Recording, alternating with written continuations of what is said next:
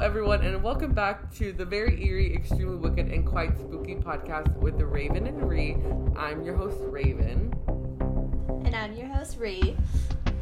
and we. I'm so sorry. I look. I saw something from the corner of my eyes, and I look, and the baby's staring dead straight at me. I'm gonna keep that in. 'cause That was super funny. But dude, it was like it's like a horror movie, kind of. I was like, I don't know if you saw my face. No, I saw your face because you were like. yeah. Oh my god. I saw your face. That was too funny. So this, guys, is our last episode of season one. It was a six episode season, right? I think it was a six episode. So um, it was pretty short because we didn't want to start off with something that was like really long, or you know, we just wanted to test the waters a little bit. Even though we do have a, another podcast, um, I think that honestly helped us like a thousand times more. Um, that the, the the fact that we've had our we had already had like I don't know like ten episodes out by that time. So the process to getting this podcast up was pretty easy, and we had we have a, a good process. So Yeah. we're six six It- episodes in. Yes. Oh my god, I cannot believe we're already at the last episode of the season. I know. It, I feel like it's gone by really quick, but also like it hasn't at the same time. It's been Yeah. three months, you know. Yeah, like we started this.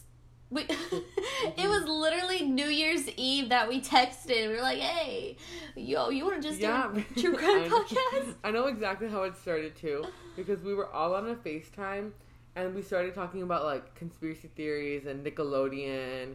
What's that guy's name with the foot fetish? Um, Dan Schneider. Yeah, Dan Schneider. And so we were like uh, conspiracy theories, and we were ha- having this conversation. And I was like, we should start a crime podcast because we, I, I, even like from when we first started talking, like I was like, I think we had always mentioned that like we both like are interested in crime. I almost, I have, I'm one class away from having a degree in, in uh, criminal justice. Ooh. Yeah. I never finished it because it was like a high school thing. Like in my high school, um, you we were able to get an associate's, and so I thought I really, really wanted to be a lawyer or go into criminal justice. I don't think I'd be able to be a police officer, but maybe like an investigator or something like that. Yeah. Um, and so I was real into it. I loved. I was really good at all my criminal justice classes. Um, but then I think I was just like, that's not. Oh, oh, or I wanted to be a social worker, and I was like, I think that's great. The work is great. I knew I wanted to work with kids, but I just like social workers don't get paid what they should. yeah, they definitely um, don't. And so I I was like, I mean, I could just you know stick with it and and not do it, but then I feel like I wouldn't be. I feel like I wouldn't enjoy it as much, you know, like if I wasn't being compensated fairly.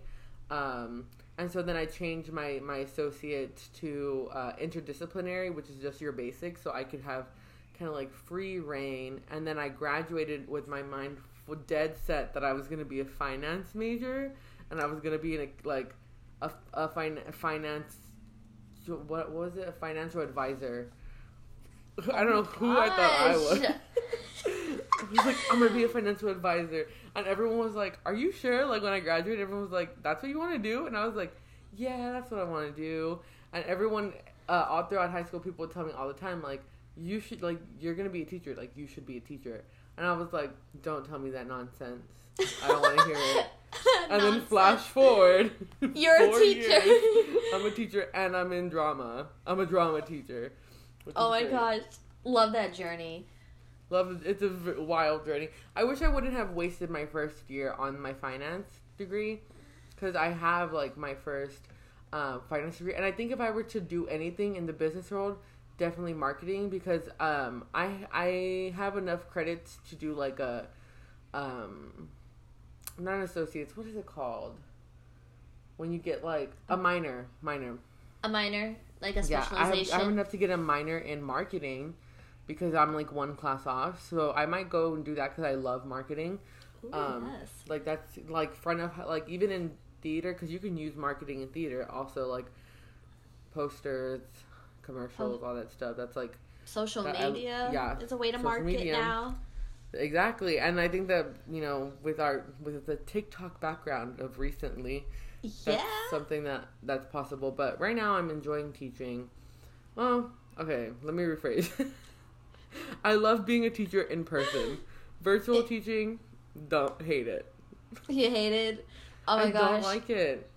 I I got an email from I got an email from some p- person from like the College of Education here and like they're reaching out to people who are like seniors asking if they want to teach and I'm like you know, I have not prepared. I'm not good at social interaction. I can't even public speak. I think you would be a good high school teacher. I feel like you have to be like maybe I know I you, I can see you being a good middle school teacher too, but you have to have the patience, of a monk or something. You know, like Yeah. oh, my I- goodness, they're they're tough. props to you guys, you, Kristen, Cherish, who, Ashley, who are all teachers, Mackie, and I'm just all like, you guys got the patience I strive to have. You you know what I realized in the group chat we have all te- we have teachers of all grade levels. Riley is like pre like a preschool. Cherish oh, is elementary. Riley. Yeah, but Warren, I think right now she's date like she's doing date like daycare or something like that. Yeah. But she like wants to be a preschool teacher. So preschool, and then Cherish is elementary. I'm middle school. Kristen is high school.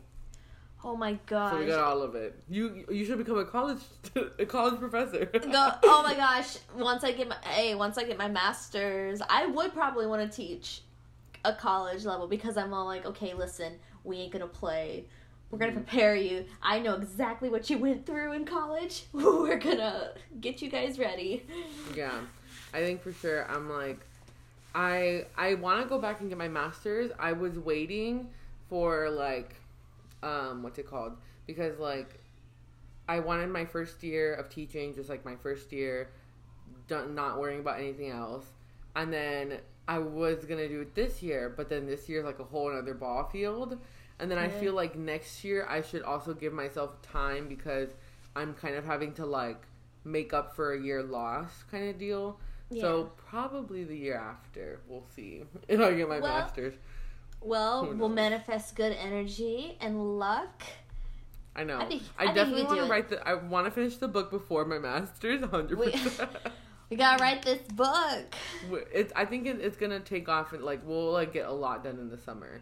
Yeah, just we're we're too busy like in our Right now- yeah, like right lives, now. Too. yeah, yeah. I have been doing some thinking. Not, I had to write. I have to write it down, but it's like every now and then my mind will wander, be like, "Ooh, this could be an idea," but I need Yeah. to write it down so I can remember it. Sometimes when I go to bed too, I'm like thinking about it. Like, That's where it comes. That's where the inspiration comes. yeah. Oh my God, where's Stephenie Meyer? It comes to our, our dreams. oh my god, Stephenie Meyer, we're coming for your brand. well, guys, uh, sorry for this talk. Just some little, some little chit chat before we get into today's topic. So today we are talking about Heaven's Gate, which I think is kind of, you know how kind of like, um, you have movies that become like cult classics. Yeah, I think that this is a cult that is kind of like a cult classic, if that makes sense, Yeah. because of the the way that they marketed their cult. I don't, I can't think of any other cult that we've talked about as of yet that marketed like them. Like they were out and open about what exactly they were doing yeah, everything every all the other ones were pretty much under the books you know. Jonestown they were hide like they were hiding under a facade of religion. Manson family was just like i don't know there was they were just else. ev- they were just evil. yeah. Um and then like um Children NXIVM was hiding yeah children of god hiding under facade of religion. NXIVM was hiding under this like mar- multi-level marketing company which whatever right they they suck i hate them I hate them too. But this group was like they were out and open about what like what exactly they were. They weren't really hiding it, you know? Yeah, they weren't. I mean, they did recruitments. They said like you can still watch some of the videos from Apple Applewhites, which are kind of chilling. Cause Yeah. I don't know, I it just has I- like this look. I wonder because a lot of the a lot of the cults that we've talked about before, a lot of them have like um are related to like the, a lot of them have drug doing in the thing, but like I I wonder if they did or if there was anything that was like hundred percent like because from what I read there was really nothing like they were just really like they were an apocalyptic religious cult because they Yeah. were also like part religious, but um Yeah. Yeah. but I, I, wonder because he looked like he was on like acid or he was tripping on something. He was, and it's th- this is definitely like one of those cults that did never like was not malice at Mhm. all. Like all of the other ones were malice in some way. You had there was abuse, there was um torture, there was Killing Threat. or I mean murders and murders, intimidation, threats. This one was just they were they were kind of a peace they were peaceful, but they were very much ingrained with their like extraterrestrial theology and Yeah. this it was just it, it's definitely not as sinister, I would say, as the others that we've looked at. Yeah, because even even like towards the end of when you know whatever happened we'll, that we'll get to, um, there was it in like in Jonestown, right? Like they made it seem like it was a mass suicide when it was very clearly like suicide murder because a lot of people were forced to drink it. The children were Yeah. forced to, you know. So, but this one, it wasn't like anyone was forced, you know, like They, They all, all- willingly. they willingly did it. And you know what I think is like, ugh, I- I'll get to that later because it's like what happened when they found them, um, like the the interesting like things that that they found when they found them. But basically, so this was a cult run by Marshall Applewhite, and he's a Texan, Texan. Oh my gosh. A lot of our Corpus. Corpus Christi. Yeah, Oh, which is only like two that. hours from me. So he's a he's a Texas boy. oh my gosh. That's like I what know, the- I don't know if that says anything about Texas because we've already talked about two cults that come from Yeah. Texas. Branch Davidians. Yeah, Oh my gosh, they are, but they all somehow make their way to California. The only one that didn't was was the Branch Davidians because they like and they ended in Waco, but Yeah. all of them always moved to California. And you know what? I I wonder if it's because of like the the politics of California, um, because like I don't think that like they would be able to come to like somewhere really like really conservative. Like I think that Oh, no. that's why they went like it. That's like a hot spot for these cults is because it's all about like there's so much diversity and like And acceptance. acceptance. So I think that that's why. And I, I can't think of another place that like honestly like if I'm like if I'm gonna start a cult like I'd probably want to go to California. Yeah, I would too. You know? I don't know. It seems. I mean, maybe or maybe I shouldn't go to California because all the ones that go to California kind of They kind of all- have some that yeah, They've yeah. They, terribly. I don't know if we had talked about it, but where was NXIVM based out of? Was it California too? I think it was New York, because they Okay. had because they were more of like they were they catered to a lot of like Wall Street and business Mhm. CEOs. Um, I think it was New York, but they did have ties to Hollywood and LA. And so you know what? Because also in like Hollywood and LA, like even though like people go there a lot for tourist attractions, I've heard I've heard like that it's kind of like ghetto. like LA and Hollywood are not like these like very like elaborate like beautiful places. Like they're kind it's of like you know and there's a lot of people i think the it's it's a it's a good place to go if you're looking for people who are trying to fit in Yeah, I You know? visited. I visited Hollywood and L.A. Well, Hollywood once, L.A. a couple times when I was living in California, and yeah, it, there's like a small bit of it that like you like if you drive through Hollywood and you're going towards Beverly Hills, then yeah, it's nice, but. Mm-hmm. Then on the other hand, it's like it's one of the it's again one of those places where like you don't want to be at late at night. like Yeah. you got to get out of there. Yeah, exactly. I mean, it's not like a sundown town, but Yeah, those I are would. those are bad. Yeah, but it's high crime rate. You know, like easy And- place to. Yeah, and then the like pollution, the air pollution and the light pollution, all of it. It's it's a nice place to just visit once, but I would not live there. I would not live there. Yeah, yeah. So, um, Applewhite actually, um, he was a music teacher for a little bit. Um, he was a singer in the Houston Grand Opera, so he was a Oh. talented man, and he also he has his master's degree. He has his master's degree in music. So Sorry, he's I not. just sneezed. He's not. Oh, bless you. I didn't know if I like cut you off. Sorry. No, no, no, you're fine.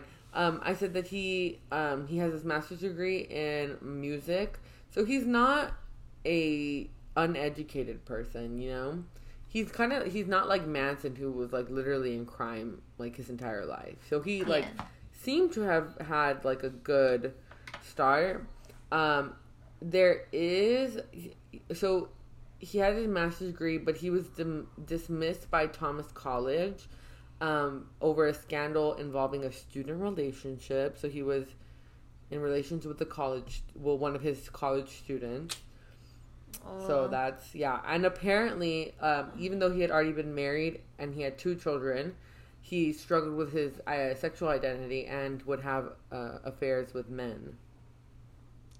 So, just a little background on him. He's a, I guess, I mean, he, he he's like if I were to read this, like if someone were to like crop the like copy and paste it and like just skip all the like the cult stuff, I probably would just assume that he's like a regular like educated man.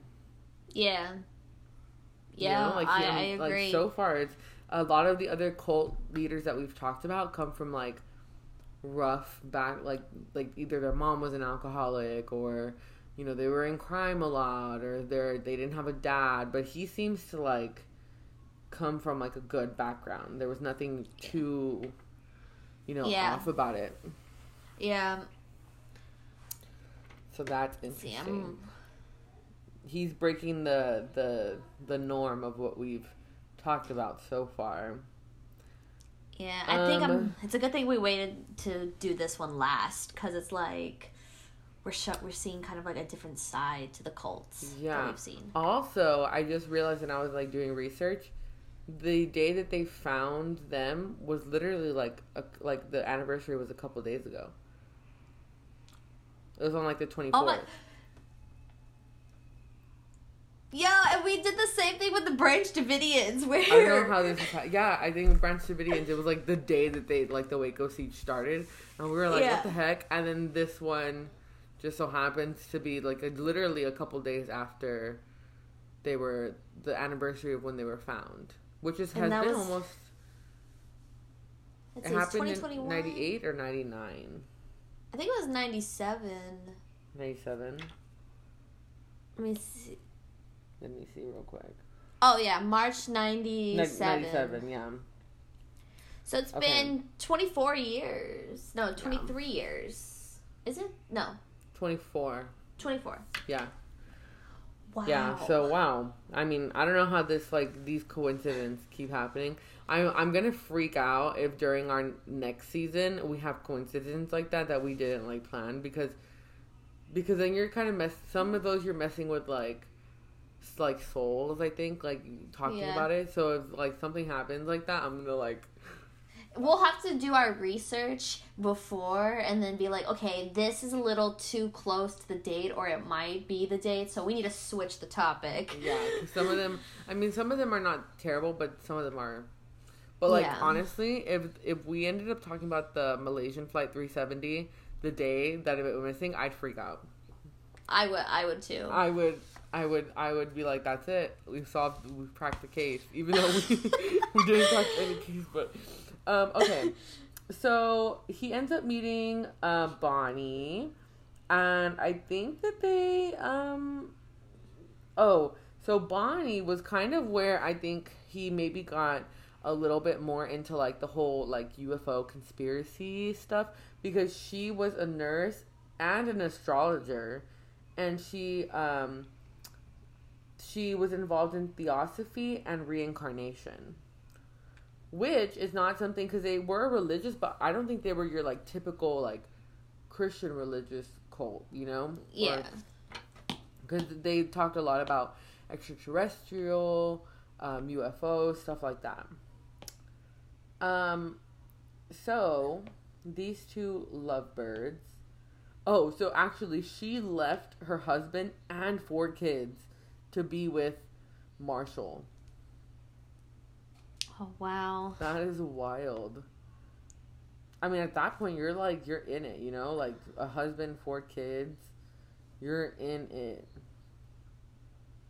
Um, he ends up going to jail at some point in 1974 um, be, for stealing a rental card using stolen um, credit cards. She didn't go to jail because her charges were dropped, but he did go to jail for six months. And then it said that that's when he wrote um, Statement One, and it was their first recruit recruitment piece. Um, they predict their own assassination and resurrection in in that um, recruitment piece, and then they promise to take followers away in a spaceship after the resurrection.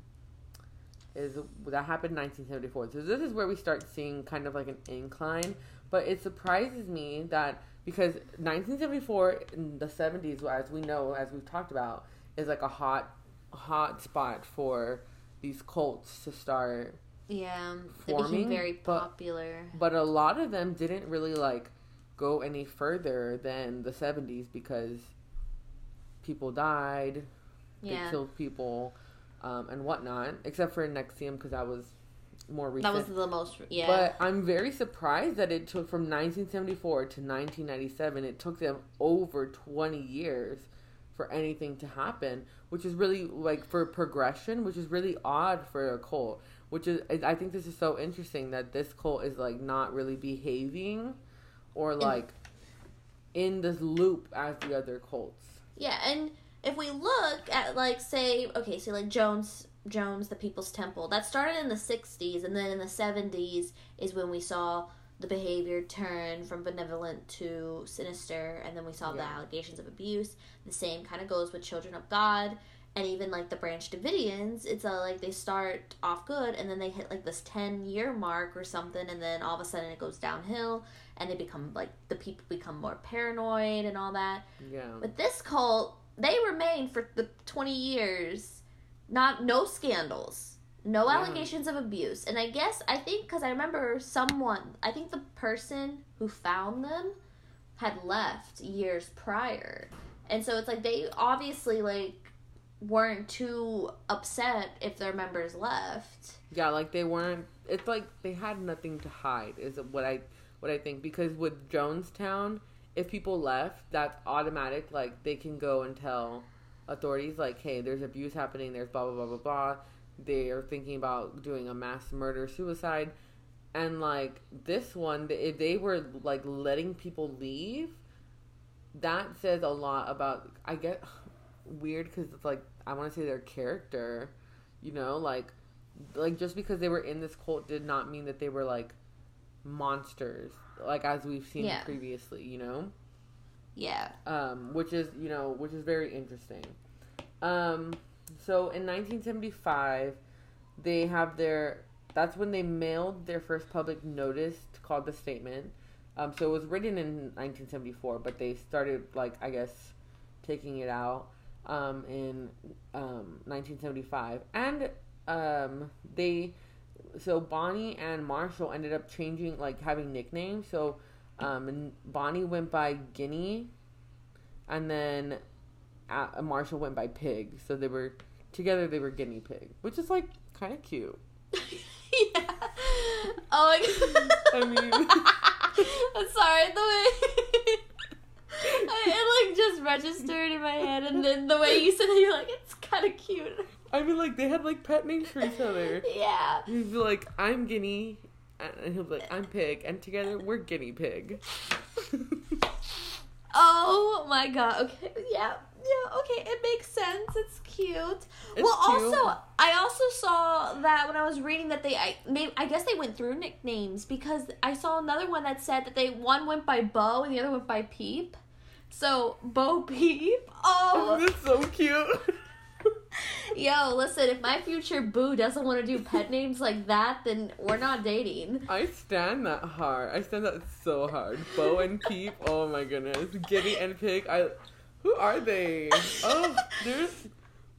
I was gonna say they're like a like a, a like a not like a not terrible Bonnie and Clyde. Yeah, they're But not your average actually- couple. Yeah.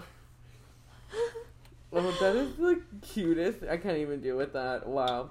Well, they were really in love. I mean, I don't know what happened to his first wife and the kids. I'm assuming that he probably just left her and she was a single mother. Yeah. And clearly, like her, she left her husband and four children. They must have been really, really in love. You know, to to you know to leave their families. Um.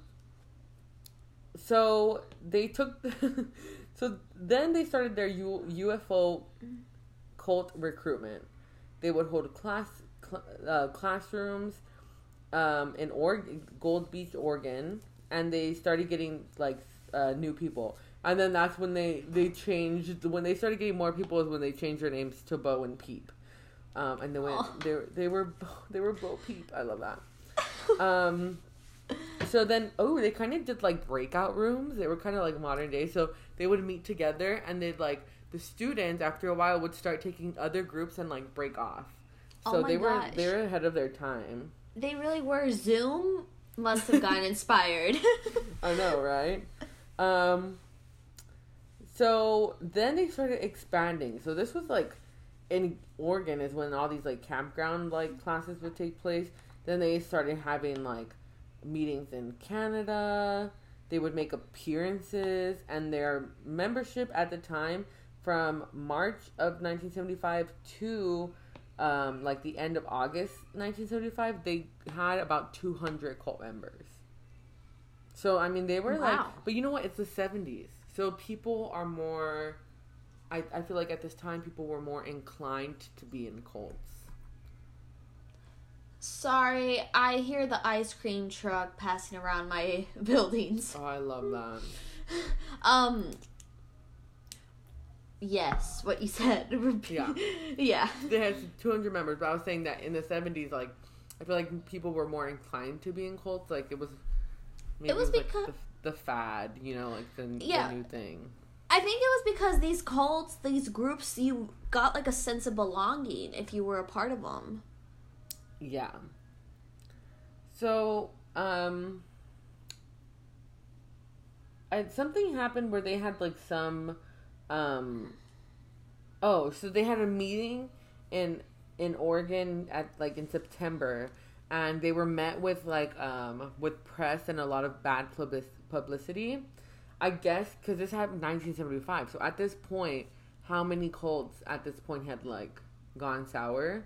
So I guess since they were like openly saying that they were a UFO cult, they were getting a lot of like negative like reaction from the public, which I get, you know.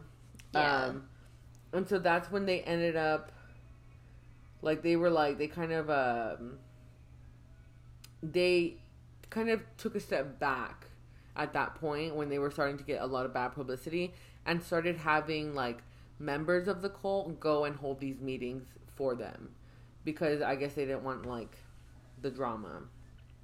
Yeah. So after all that kind of like bad publicity, um, there was like a little bit of a like a I guess a, a ki- like kink in the road for for them. Like their cult was not really like I guess taking off as they thought. I, maybe that's why it took so long for something to happen because like after the bad publicity, they were kind of like, eh, let's not let's let's hold off. But it took off again when they decided to step back in the spotlight of the cult. Yeah.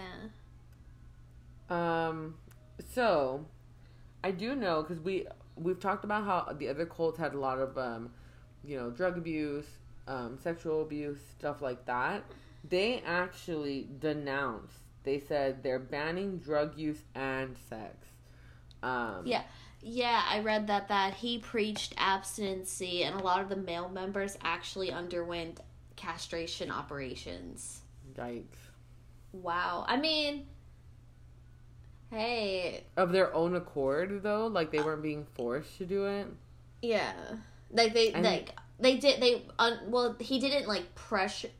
You know he he promoted abstinency and he and like that's what like that was the rule. But so a lot of them underwent them. I don't think he forced them. I think they mm. just did it because it was all like, well, to remain abstinence and no have no sex, we'll just clip it off. Yeah. I wonder do, do you think Bo and Peep were out here getting it on? Oh, I definitely think Bo and Peep were getting it on. What? Yeah, I mean, I'm like, we- they're married and they love each other, and they have they're okay. They have nicknames for each other that go together. Yeah, You, you they can't def- tell me that they're not getting it on. I would, yeah, and I wouldn't be surprised because it's like if we look at a lot of these cult leaders, they would do, they would say these things, they would promote these ideals and these rules, but then they went ahead behind everybody's back and was doing it Yeah. themselves. Like, Like, when I- Jonestown was like, you have to when when Jim Jones was like, you have to be faithful to your wife, and then he came out to his congregation that he literally cheated on his wife, and they were like, we're so proud of you. yes, they're like. You know, I as know. long as it's you and not us, then it's fine. I'm Yeah, like, are you kidding me? Um. So yeah, so they they said they actually went into seclusion, and they weren't gonna like, they, for a long time from like 1976 to 1992 is when they finally finally went public again with their like I guess antics. Um and oh my god, then they changed their nickname again.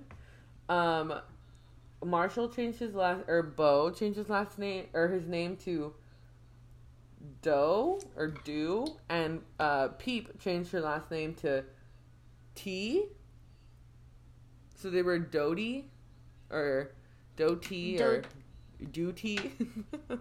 I'm not Oh my sure god. What that is a reference to or how they came up with that one. What in the heck? I wonder what that is. I'm gonna search it up. Uh, Doty. Maybe I'm missing something here. Oh, maybe it's like Dottie. Oh, you know, you got do re mi fa sol la ti do. It's for like the music, because he was a music teacher, and I get in. Wow, you're you're like literally like, oh my god, I cannot hate these people. That's so cute. I honestly, I want to like. I mean, they were, you know, they like they, whatever, right? But come on, do, Bo and Peep, Do and Ti. Wow, goals. Oh my gosh, I T. It's like uh, cause it's do re mi fa sol la ti do, and so Yeah, oh oh my gosh, I'm sorry, y'all. you're just I was- like these people. As a couple, I stand them, you know? Um, So at the end of 1976, they went from 200 cult members to 70. So they dropped like a good amount. Like 130 people Yeah. said, I'm out. Um, but I, I mean, I don't blame them. I mean, at this point, like Manson family had already happened, Jonestown had already happened, the, the, the Davidians. the Davidian. So I'm, I thought like, I would, I mean, smart for them, for for them being like, you know what, I see something going wrong, so I'm not gonna do it. But also, um, I was gonna say something I totally forgot. Okay, if I remember, I'll say. and then, R.I.P. to Peep, Guinea, and Ti. Ti?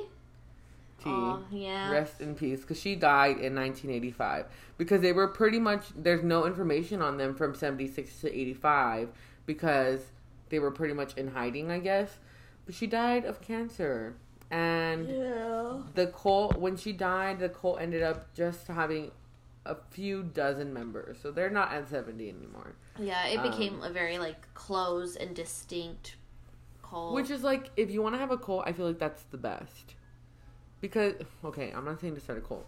but- the end of every podcast episode we've had is listen, word of advice, don't join a cult. But I'm just saying, if you were to have one, like you'd want like a small, like tight knit community. You wouldn't want something so big because then it turns out like Jonestown, and that's Yeah. not that's not the best, you know. yeah. Um, so they had watched the movie. Uh, they they were like movie night, and they watched Cocoon, and they after watching that movie, they believed that they were gonna pe- be picked up by aliens soon. And actually, when Bonnie died, I remember when I was watching something, it said that they believe that that she died and got picked up by a spaceship. Like they thought like she was like Her soul that was just yeah, like they. Um so they watched Cocoon and they were like that's gonna that's happening. 100%. That was in 85 when Bonnie died. And then we don't get a lot of information from them again until 1992, where they reemerged for three and a half months to produce a video called Beyond Human, which is one of the iconic videos that I think you can still watch it. And they broadcasted it on TV, and it did not attract any new followers, but it brought back some who had left the group before. So they were like, Got- oh, they were oh. like talking about this crazy time, like when they were in a cult back in the 70s, and then they saw the video and they were like, I'm gonna join again. Time to go home. Time to go home, yeah. So I, I haven't, I never, I didn't watch his video as of recently, but I've seen it before. Yeah, I have It honestly just sounds like one big conspiracy theory, in my opinion. Like when I had watched it, that's what it seemed Yeah. like. But like they really believe that. yeah. It So wa- it- then, go for it. I was, I was gonna say like yeah, they were really devoted to this ideology and this belief, and they. I mean, I can't blame them. I mean, you know, when you're with everyone who believes the same thing and it's getting stronger, and you're more like, oh my god, the sign's coming. Then it's like, Yeah. Um. So then, in 1993, he placed a, a one-third page ad in USA Today, and it was titled "UFO Cult Resurfaces with Final Offer." So this was it for them. You know, they were like, "You're gonna come join us now, or you're not gonna be able to join us later." You know, we're gonna take off on this UFO, and if you're not there, too late. Um, so then 1994, they ended up doing more recruitment, new uh, to recruit new members, and they would hold public meetings. And then 1995, they went into seclusion again, but they started turning to the internet to get their messages out to the public. Um, they they started a company called Computer Nomads. Uh, I'm not 100% what they would do on there, but I'm assuming that they were going and recruiting for that. Yeah, Um, they posted their first exit statement, which I guess is kind of like their suicide note to the world um, on the internet, and it was intended to address the religious world, primarily Christian. So I don't know if they were like shitting on them or what they exactly what they were doing. But then in October, they were like, "Oops, false alarm." Second exit statement. Um, in that exit statement, they oh, they posted that second exit statement just to clarify the first the first exit statement. I kind of love these people. I know it sounds bad, but like I don't feel a sense of like threat. I mean, I don't feel like when we were talking about Jonestown, we were talking about Manson and all that. I'm all like, God, I'm like feeling eerie with them. I'm just all like, okay, I don't feel as threatened. Yeah, I mean, and the fact that they even like made a second exit statement just to clarify their point, like there was like, like clarification for y'all, you know, like that's kind of Iconic. you know, like considerate a little, yeah, yeah, and like I feel bad for Bo, like his wife died, yeah. and he loved And now- her.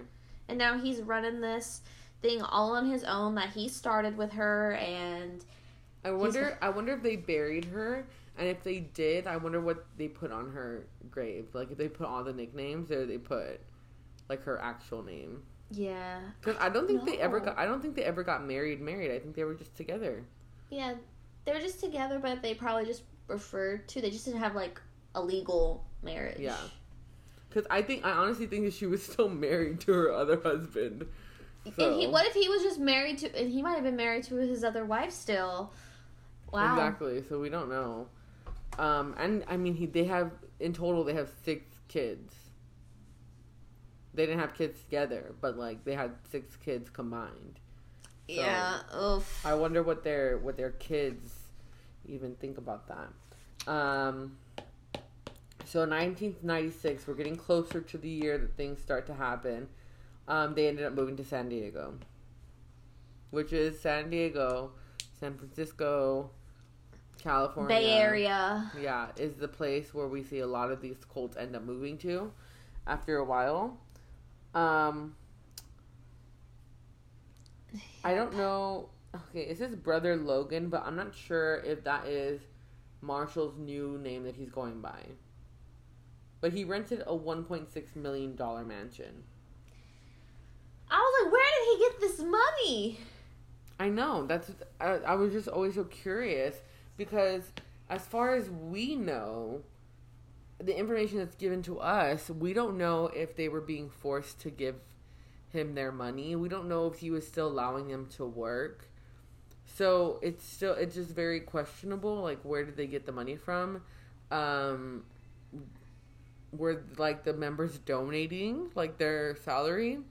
Because Yeah. we don't we don't really know. In all the other ones, um, we do know for sure that they were being forced to give their money to give their social security checks, all that stuff. But for this one, it doesn't really say like maybe they were just like saving up since the seventies. Yeah. But like you how like to rent from the summer of 1996 to they were there for almost a year. Almost a year. They they didn't make it the whole year because of what happened in 1997, but I mean 1.6 renting a 1.6 dollar mansion I want the rent has to be like $5,000 a month. Yeah. Um, I just found because I know we were talking about like him and his wife. Um, they did divorce in the '60s because when she found out about his affair with the student, that's when, um, that's when she left them. Left him. Mm. Smart woman. Yeah. So If not, she would have been tied into all of this somehow. Maybe I don't know. It's it's very interesting because before he met Bonnie, it seemed like he never really had an interest in like UFO stuff. But then he met Bonnie, and then Bonnie, you know, was an, an astrologer, and she had you know believed in reincarnation and all this stuff. So maybe she kind of like swayed him a little bit. yeah, It seemed like it because that's when everything started like kind of happening. Um. So then all the cult members move in, and there's 39 cult members at this point.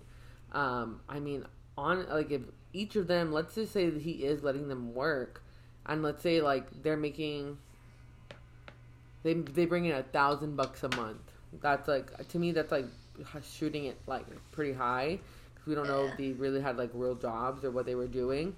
But I mean, that's thirty nine thousand dollars a month. So I guess that would be enough to pay everything for the house. So I guess that's how you know. yeah. I mean, if they were wor- if, they were even working, yeah, I don't know. or maybe they had good credit and they were able to get a loan. That's true. Yeah. Dang, I want to rent a one point six million dollar mansion in Rancho Santa Fe. I wonder if that house is is there like someone living there or if they're like. I think that'd be a cool place to turn into a museum. Yeah, I I wouldn't want to live there because like of how many people like you know died. Yeah. I would feel very like energy because we look at the Amityville house and like the theories and the paranormal activity with the Amityville house, which honestly, when I sent you the thing, Mhm. Ronald um, DeFeo passed away recently, so Ooh. we definitely have to cover that on an episode. Season three. Yeah. Um, okay, so you know, oh, we forgot. They all remember they were they were running a business, a computer business called Computer Nomads. So maybe they were getting money from that.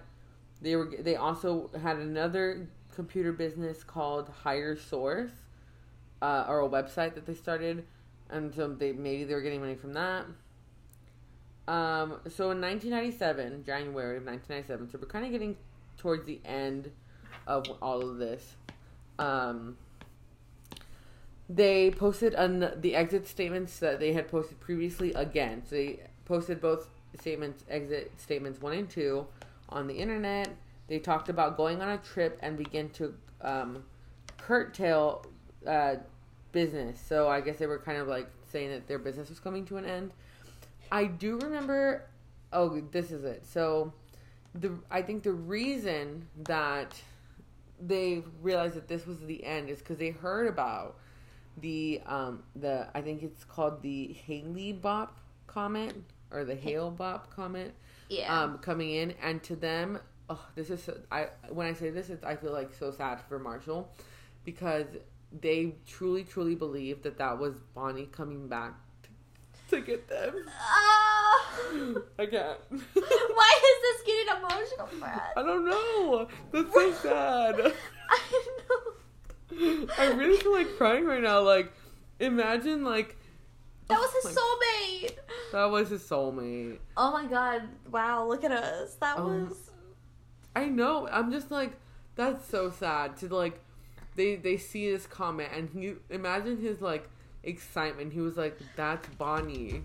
No, and also because it's okay. So the event happened in '97. That you know they do this thing, but Mm-hmm. it was in '95 that they heard about the comet that will be passing, and she died in '85. So '95. That's ten. It was like years. ten years. That was probably that was that was probably a sign to him. You know, Oh, that sucks.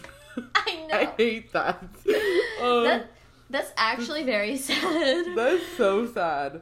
Oh my goodness. Yo, this um, is the this is the only cult that we have covered that we actually feel some empathy for. Yeah. Everyone else, everyone else, we've been like, I hate these people. This was horrible. Yeah. This- Oh my goodness. So um, they sent letters to clients about their um, like that they had for their business, and they told them uh, maybe they were banking on this on this business of theirs because they said they have clients. I mean, like when you have clients at that point, I feel like you're you're banking. You know, Yeah. they sent a letter to their client about the comment, and that it was their sign to leave Earth. So they were already telling their clients like, hey. Find someone else to work with because we're piecing out. oh my god. That was that was in January. the way you said that. Sorry, I need to stop. That was just so. It's okay. Could you imagine? Could you imagine being their client and you're going, you know, for your appointment, and they tell you, by the way, we're about to like, and you ain't gonna see us anymore. So yeah. pleasure doing business. I'm a little surprised that none of their clients went to authorities before it happened. Because maybe they could, I mean, I'm like, maybe they could have stopped it, but also, like, it doesn't seem like something like that was stoppable. You know? Yeah, Like, Jonestown was stoppable. Jonestown was so stoppable. Manson, could have Manson been family could have been prevented fucking a decade before Yeah. it happened if they just It- kept his ass in jail. exactly. Um, sorry, I'm having a little snacky snack. Um, this, I feel like they probably didn't take it serious.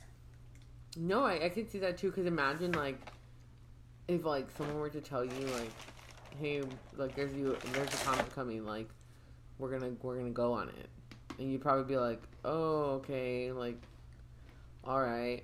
But you know exactly like how you remember? I think a couple episodes ago I told you that there's this house, um, like a couple of towns down from where I am, that is like there's a guy that lives there, and he's it's like a UFO like he you know he thinks that there's to be an apocalypse and that they're to leave in a UFO or a spaceship. And so honestly, where his where his house is located, he could probably it's a corner, it's a quarter lot like in the on the freeway. He can sell that for millions of dollars. And he doesn't. He he had it the whole time, but but yeah, and so and no one takes him like no one takes him seriously. Yeah. So, um, so it was so that happened when they started sending out their letters and stuff. That was January, March twenty third. That was uh Hale-Bopp's closest approach to the Earth. Oh my god! I just realized something. What? The comet's name is Hale-Bopp, but it's like Hale dash Bopp. So it's kind of like it's similar to how they would make their nicknames. Like it kind of sounds like right, like like it goes together. Yeah, it's Oh. a. They're both four-letter words. That's sad. Oh, I can't deal with this. That's probably another reason why he's like, "That's my soulmate coming back to me." I know. She was like, "Those are. Oh my god, that's the, that's their final nickname." No, no. Raven. That sucks. Oh my gosh. I'm gonna ask Carlos like, if I were to come back reincarnated as a comet, would you kill yourself to go be with me again? He'd probably be like, no, you sound crazy. You the, and then it's like then you ate the one for me. I know. Um, okay, so on 23rd, that was the closest approach to Earth for the comet. So that's when 15 members of the group committed suicide, and they t- they took phenobarbital Um with me- applesauce and a shot of vodka. Yeah.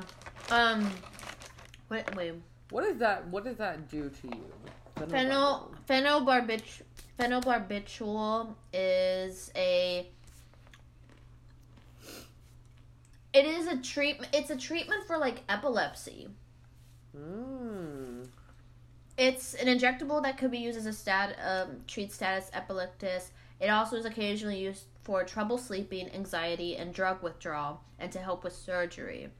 But of course, um, the side effects include a decreased level of consciousness along with a decreased effort to breathe. It may also increase the risk of suicide, especially you know if you consume it with alcohol, which Yeah. they did with vodka. They did, yeah. They were just taking shots, you know. Yeah. Um, so okay, before this, before March twenty third, when they started committing suicide, the group did make some of them. I think all of them except for one person made exit videos where they were kind of like talking about, but all of them seemed very excited, and you know they were, you know they were, they wanted this to happen. Yeah. Um, so they took phenobarbital with applesauce and a shot of vodka. Some of them placed plastic bags over their head to assist the process. And then March 23rd, 15 more committed suicide by the same same way. And then on March 25th, the last nine committed suicide. Um, it, it's weird that they kind of went in a pattern. Like they kind of did it like evenly. I want to say like they did 15, 15. That's 30, and then That's- nine. That's probably why the smell was so bad when they found them because so like some of those bodies have been decomposing for days. Yeah. Um. Then, well, yeah, and then your body starts releasing like you know The gases. yeah. Um. So it says that the so the remaining nine people committed suicide, and the last two people disposed. So they had plastic bags over their head. They threw the plastic bags away, like they took them off their head. Once they were dead. Yeah, and then the uh, the bodies were discovered by a cult member who uh, a previous cult member. But I think the weirdest thing about um, about this, I mean, not you know, I mean, they committed suicide together, you know, but the way that they were found is wild. So they were all wearing um, Nikes. They all had the same Nikes on. They had I think, uh, if I'm not mistaken, I think they had like a jumpsuit on, like Yeah. matching jumpsuit. Yeah. Um. Oh, there is It's a a- museum. It's a, it's the sheriff's museum in San Diego. oh. Obviously, they don't have like the real body there, but they have like a little dummy, and they have the shoes on, Nike shoes, black like sweatpants, and I'm not sure what they have under, but they all had a purple cloth um, Over top. over top of them. I don't know if they had anything um like on their faces or um or you know like if they had markings or anything like that. I'm not I don't think they did, but that was they were all wearing the same thing and then I'm like who put the blankets on them? Yeah, it makes me wonder where did he do it? Like, was he like the first, or was he the last to like say goodbye to his members? Yeah, yeah. I feel like he would have been the. la- I don't know. or maybe he wouldn't have been the last. I don't know.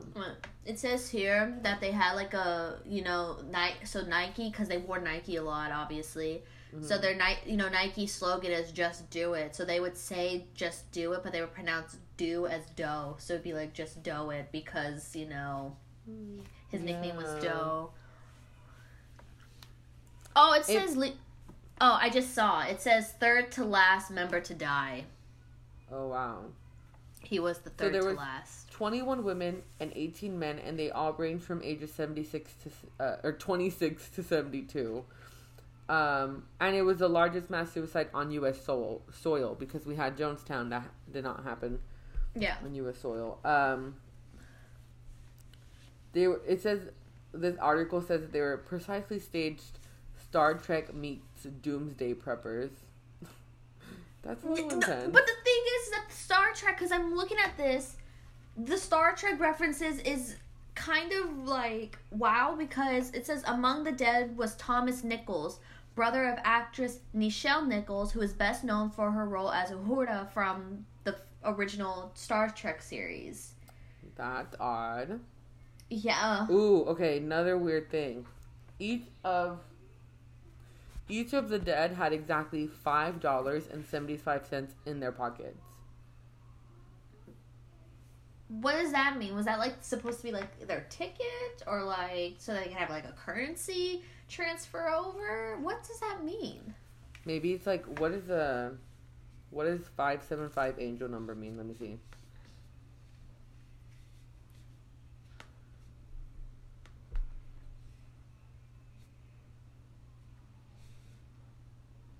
Ooh, that's so weird. So five seven. I'm really big on angel numbers.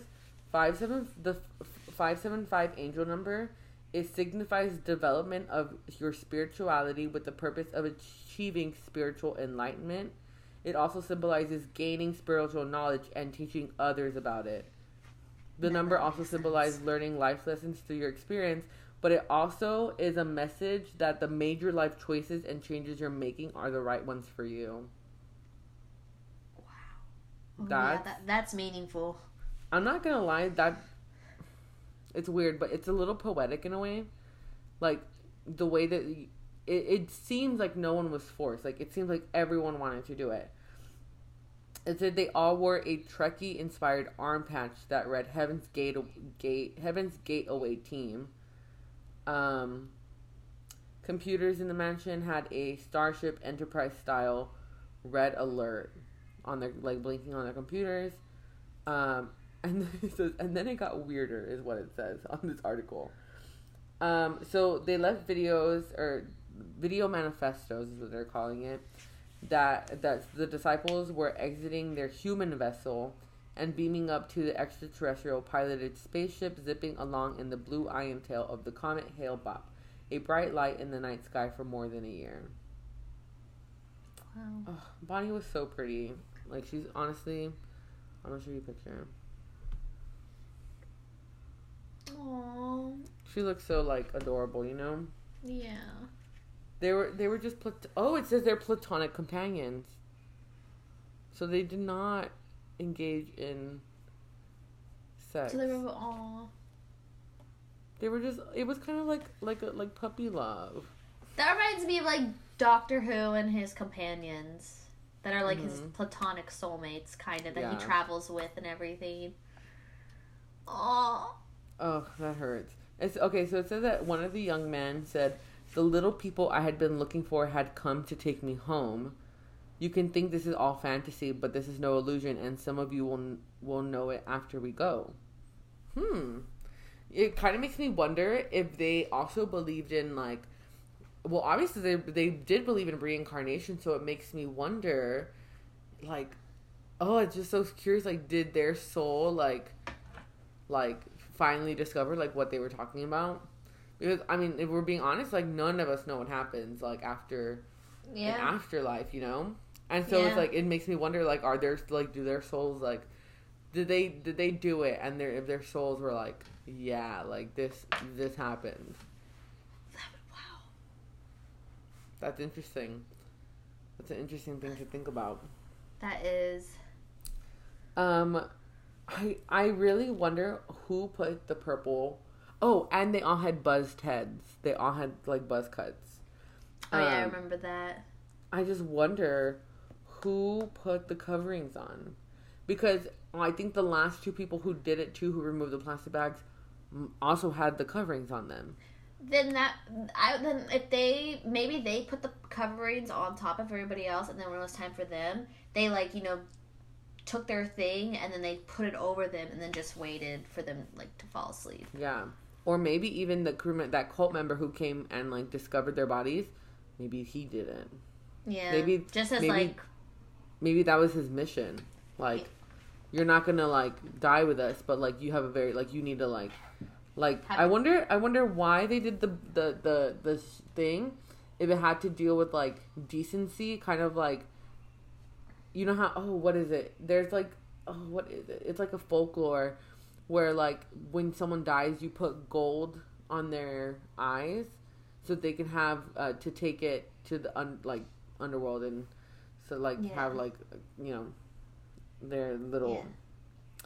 thing um yeah, that's like what the pharaohs would do Mhm. whenever like they would bury them with like golds and riches, and sometimes even their pets, so that they would have a companion and all this stuff. yeah oh me that'd probably be me honestly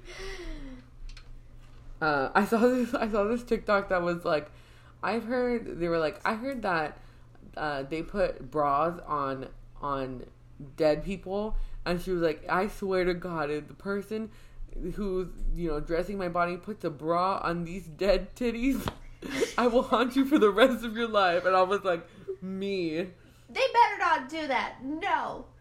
they want Unless- like they really want me to be uncomfortable in my afterlife wow Wow, that's actually that's actually disrespectful. It's so dis- it's very disrespectful. Um,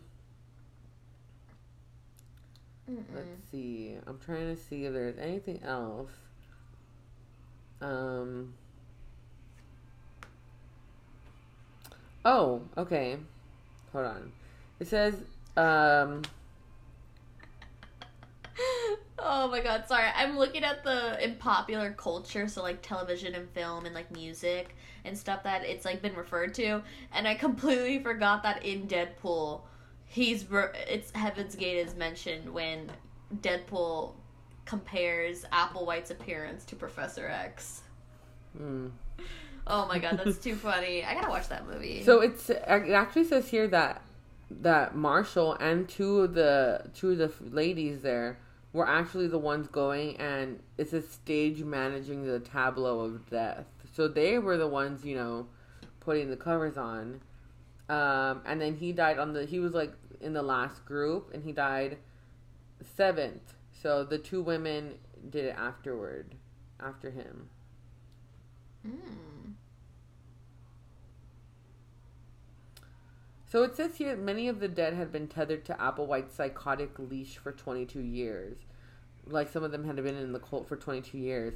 But like it seems like there was obviously members who left, so it seems like he wasn't like forcing them to be there. Yeah. Oh wow. Hmm. Very interesting.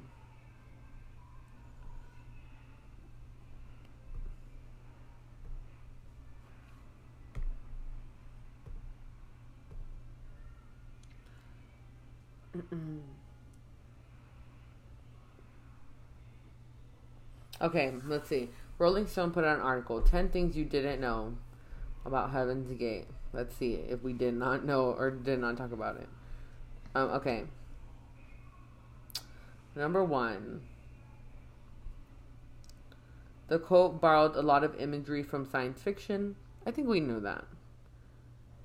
They, I mean, clearly, um, oh, so they had a theory. Oh no. Um, they had a theory that Mary had been taken abroad a spaceship and impregnated with Jesus. And that's how, like, that's how they thought, I guess, God was born.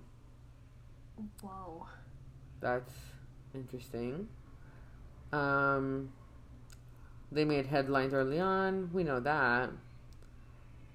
Members were devotees of the Master Cleanse. So that is what is the Master Cleanse? Hmm. Okay, so I okay, they did ask members to abandon family and turn over their money. Um and cleanse their bodies of impure influence of things like fast food and impure sexual thoughts. Um so that they so they did have to give their money over and I guess abandon family members.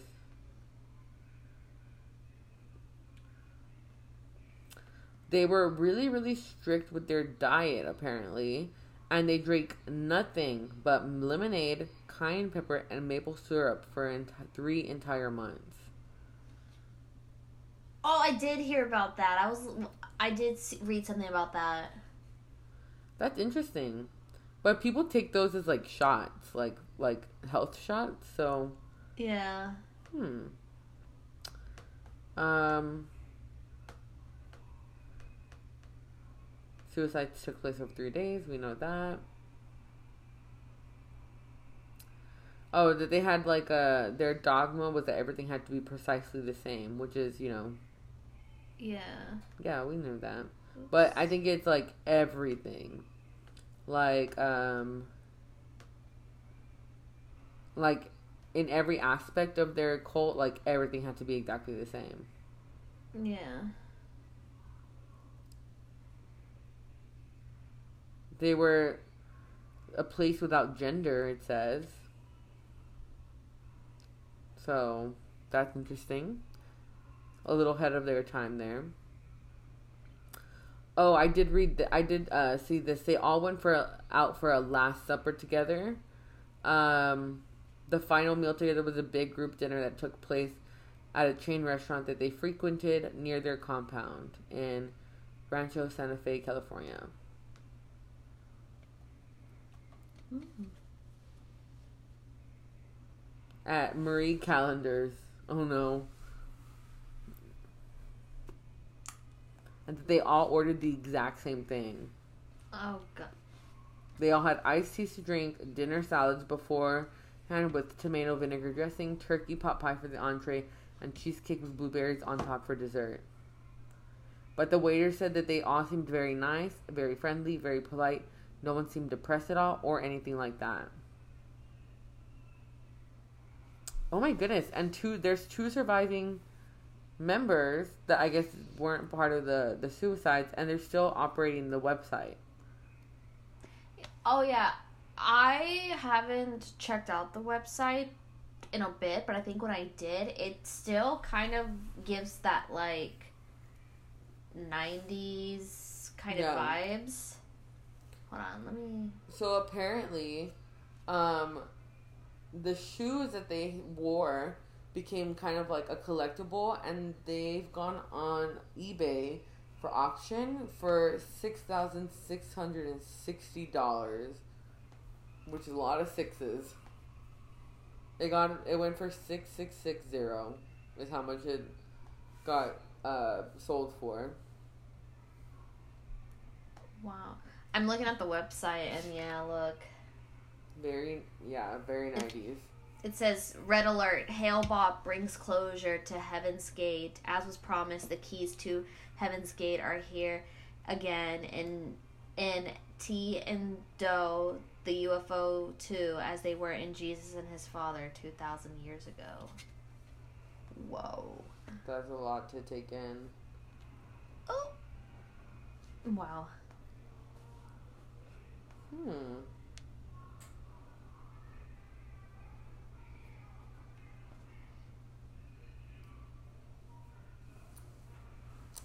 It's very interesting. Um, oh, so apparently all of the um, cult members were given new names and they all ended in Ody, like O D Y. Um,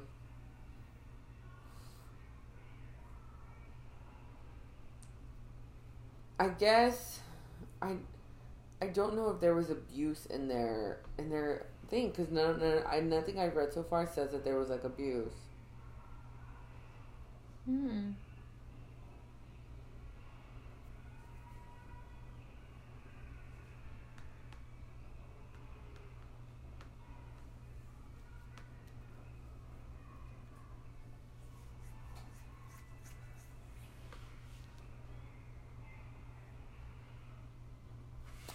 Really interesting. I don't. They're they're probably the most interesting cult I think that we've talked about thus far.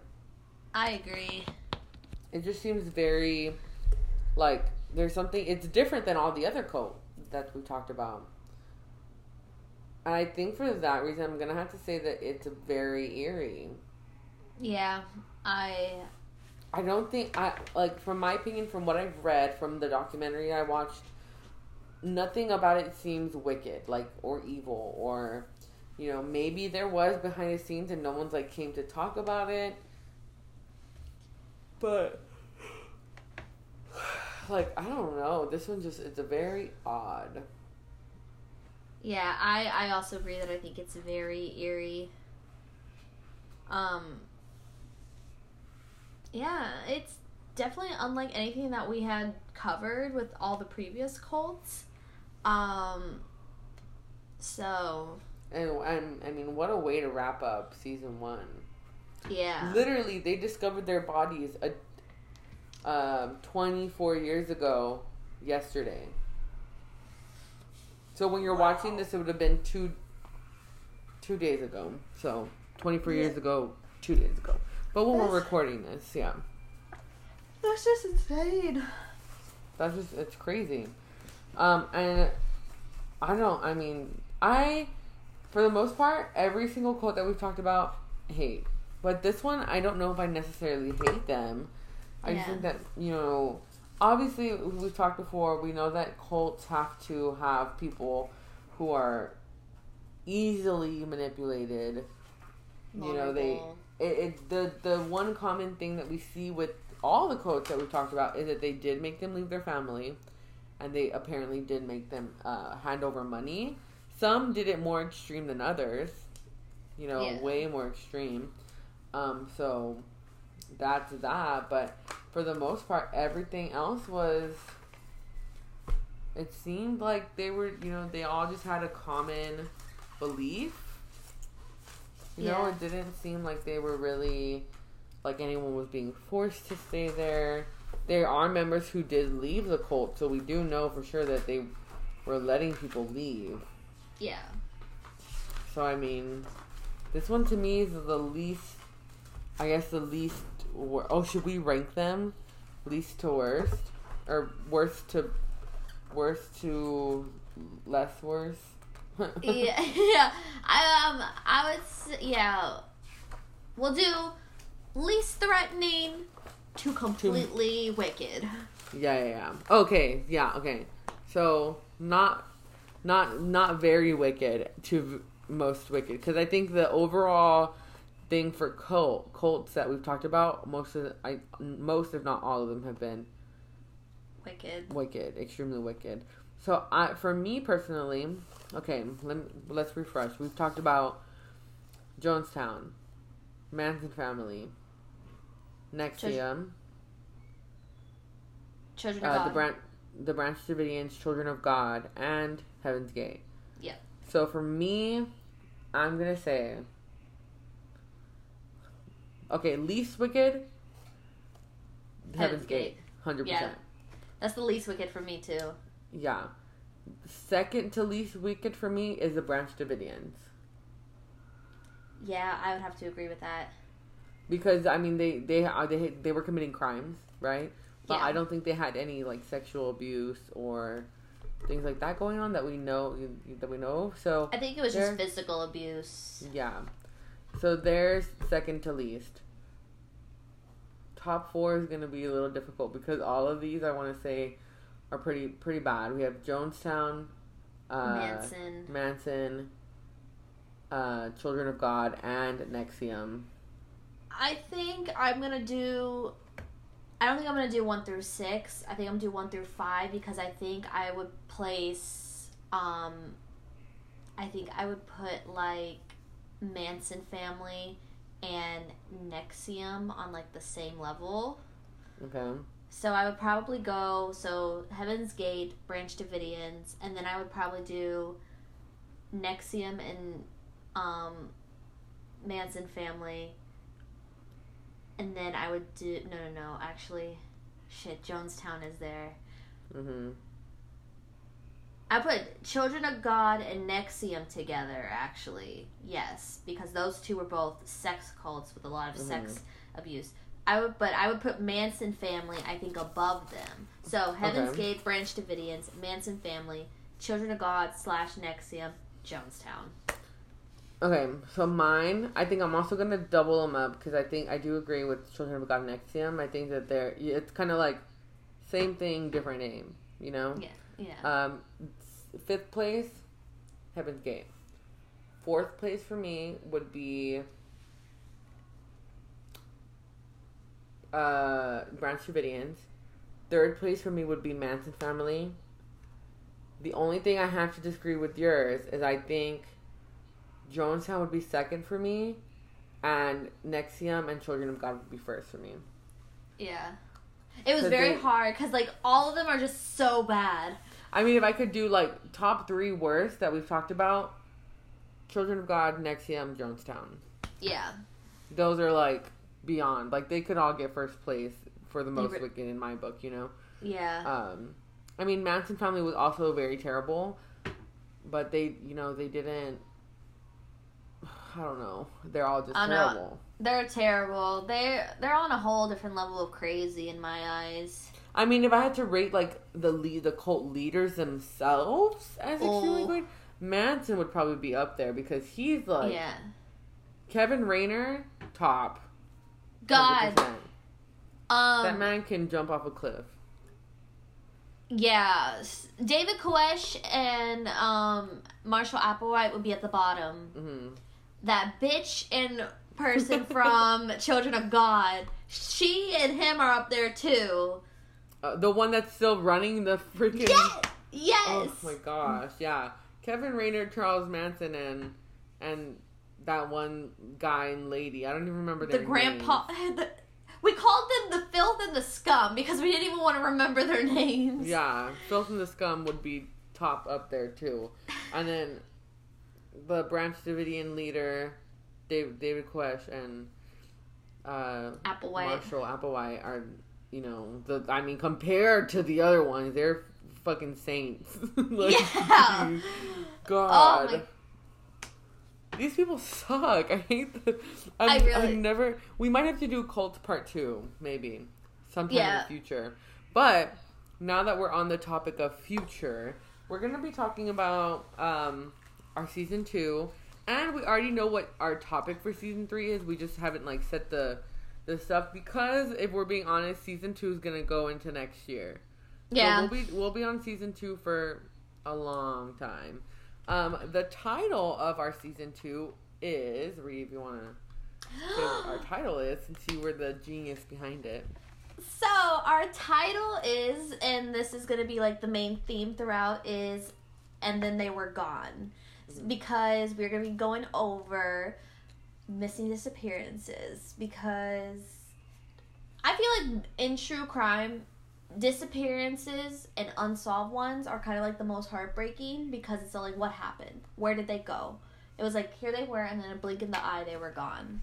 Yeah, and I think for season two we do have we have twenty topics, so twenty episodes for season two. Yeah. So it's gonna well, it's gonna be ten months by when Yeah. we're done with uh with the disappearances. Um so we have a mixture of, you know, um of some heartbreaking ones, some ones that are a little more difficult to talk about, and a mix of more like conspiracy theory ones, um, or ones that are just kind of like creepy. Because um with a lot of these ones that are heartbreaking, they go missing and then we end up finding out what happened to them like after the fact and some of them are Years- pretty yeah. pretty pretty tough. And so we wanted to have that good mixture where, you know, it's not just like heartbreaking episode after heartbreaking episode like or back to back. So we're starting off season 2 strong. Episode 1 probably one of my favorites ever. Flight 3 the Malaysian flight 370. That I when this whole happened, like this phenomenon happened, I just could not believe. I could not stop watching stuff and reading because it's like, how does a plane go missing? A plane, a full, a fully capacity like plane just goes Yeah. missing. And it is gone. It's gone. We don't know. We, We, don't didn't know. find bodies, we didn't find luggage. I think maybe th- there was a point where at some point they found like a part, uh, like a piece of metal that could be part of a plane, and Yeah. so there was speculation around that. But they like they haven't even like there's nothing in the waters, there's nothing, anything, there's nothing, and like so like this one conspiracy theory, like disappearance hundred percent because. Oh, it's amazing. So that episode is gonna come out on um April the twelfth. So um that will be our Malaysian flight 370 to start off the and then they were gone uh season two. But I want to search up really quickly when that flight came out, when that flight ended up uh going missing, because oh we missed it by a month. Oh my god! Oh, I, it almost scared the living shit out. I was like, because I was like, oh no. It went disap- silent. it disappeared March eighth, so we're Okay. about a month off. But Yeah. hey, um, well, I mean, well, after a month of you know it going missing, they were still looking for stuff. You know, Yeah. still trying to figure out what happened. Um, and then right right now I'm gonna go through the list of um, of all of our um, like our I guess our season two list Topic. episode. Yeah. So number one, Malaysian Flight 370. Number two is um, Jacob Wetterling. Three is Natalee Holloway. Four, Amelia Earhart. Um, five is Adam Walsh. Um, six is the Lost Colony of Roanoke. Um, I'm excited about that one. Same. Seven is Jimmy Hoffa. Eight, Etan Patz. Nine, Ray Robinson. Ten, Oscar Zeta Acosta. Eleven, Caylee Anthony. Twelve, Fred. Oh, his name is so hard to pronounce. It's like Fallon Tish or something like that. Oh. Very hard to pronounce. Um, Thirteen, Maura Murray. N- Fourteen, Madeleine McCann. Fifteen, Joan Risch. Sixteen, Cherry McCann. Uh, McCann. Their name are Yeah. Oh my goodness. 17 Asha Degree, 18 Johnny Gosch, 19 the Gill family, and 20 would be the Amber Alert um, episode where we talk Okay. about Amber. Amber Hager- Hagerman. Yeah. so a good way to end off, I think, that season um, because I mean, I think the Amber Alert definitely is something that um, changed kind of like I, it helped find tons of kids, you know? yeah, it, or, it, you know, runaways. it def- it turned around how law enforcement and how people take serious disappearances Yeah. because it's like and it, it i mean of course unfortunately there are times where they're too late or like something happens but i think the ratio of how many children have been recovered has been unlike any other numbers before the Yeah.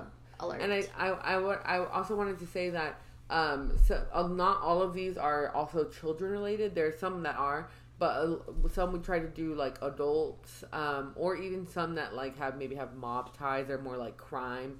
They're not really, you know, something. jimmy hoffa Yeah. that's gonna be Um, interesting I think it was Joan Risch where I think there's a little conspiracy too that she might have staged her death. oh So I think there was also one one of the I think it was Ray Robinson or it was one of them that also had like underground stuff that could have been like oh he was involved in some things maybe he Mhm. wasn't supposed to So I I think that we have a good mixture of of, of heavy to like medium to extremely Conspiracy. light conspiracy theory type. Um, Yeah. Just because we wanted to give you guys a variety, you know, if sometimes you, you know you you're triggered by certain like topics and you don't want to like listen to it, totally understand. And but we'll have like other like more conspiracy theory or like crime related um, happening also, so that you can kind of like keep an eye.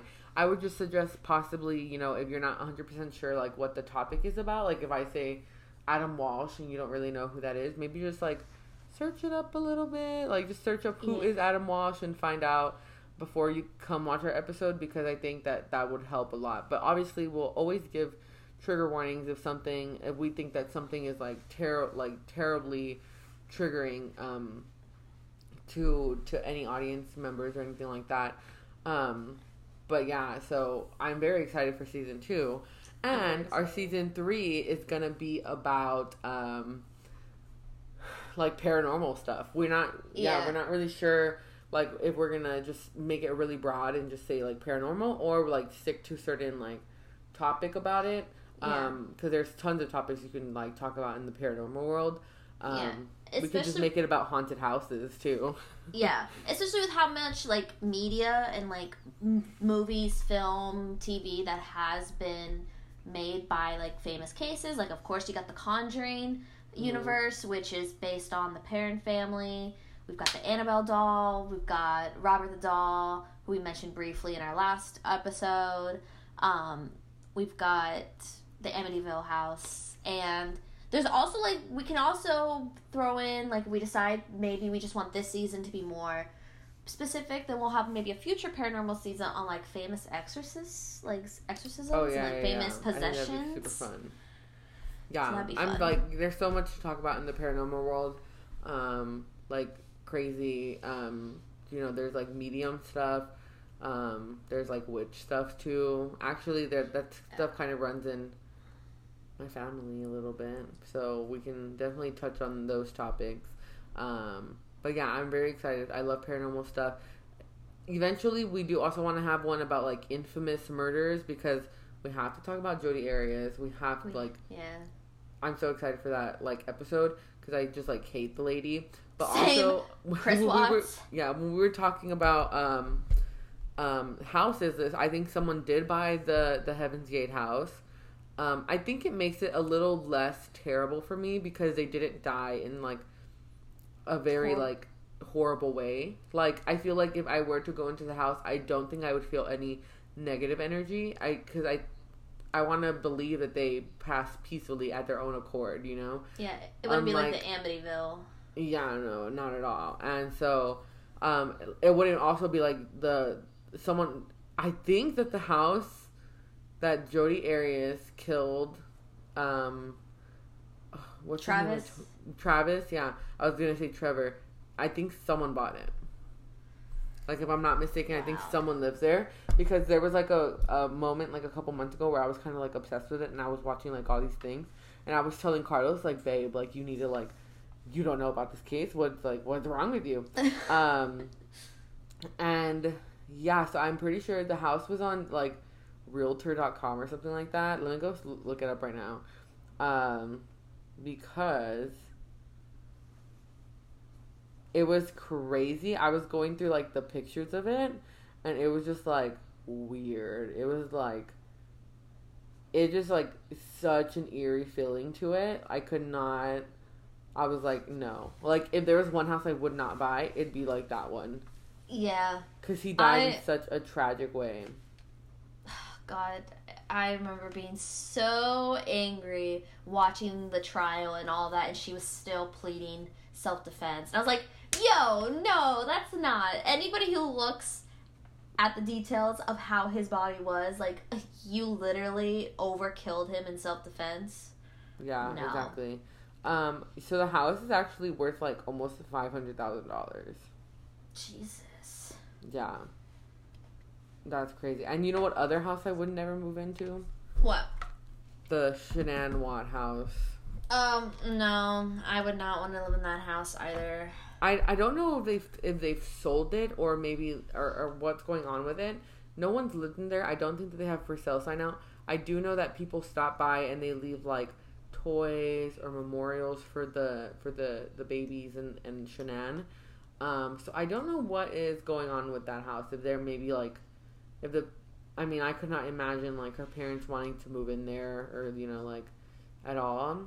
Yeah. So I, I I wonder what what they plan on doing with it. Honestly, for, for places like that, even though it's in like the middle of a neighborhood, like I would like knock it down and turn it into like a small park in honor of them. I think Yeah. that that's like the best way to honor them because right now they just have a house sitting there that has like the most negative thing attached to it, you know? Yeah. and that sucks. Um, but yeah, that's honestly what I would do because, dang, I don't know how you can you can you turn back from that. Like I don't know how you buy that house. I would never buy a house. Like I would I would never buy a house that I knew someone like was killed in, like murdered in. Yeah, I. Mm, This is I- not where not where I'm vibing at. no, Mm-mm. Absolutely not. No, thank you. Okay, well, that was a very fun episode. Very different tone, I think, than the others. But um, this episode, um, you're wa- if you're watching it, was out, is out today on the 29th. But um, our next episode, which is about the Malaysian Flight 370, um, is going to be on April 12th. So you can look out for that. Follow us on Instagram at Extremely Wicked Podcast, if I'm not mistaken. Yeah, Extremely Wicked Podcast. I think on TikTok is the same. Extremely Wicked Podcast. Pod. Pod. Oh wow, TikTok is out. Um, jeez, there's so much noise. Yeah, extremely the the Extremely Wicked Pod on TikTok. Um, Twitter is the very eerie pod. Yeah, we, I I have the Twitter. I just I need I just share our videos on there. I don't really keep up. I need yeah, to. But yeah, so we uh we'll see, yeah, just follow us on our socials and uh stay updated. Instagram's probably the best place to keep updated with everything that we're doing. Yeah. Um but yeah, that's what we're Yeah. doing. Check out our other podcasts too. Yes, our other podcasts. If you like Twilight or any fantasy like fandoms, that's the place for you. Yeah. So go join us there also because we will we chat about fun. So I, I think our last episode was the, like my favorite. I it was, loved it was very unscripted, very like we it last minute late. It was late for us, but we it was like, so much fun. That was so much fun. And hey, yo, we even ser- we solved the mystery on there. We did. We to do that on here. watch us solve a vampire case. But yeah, guys, that is it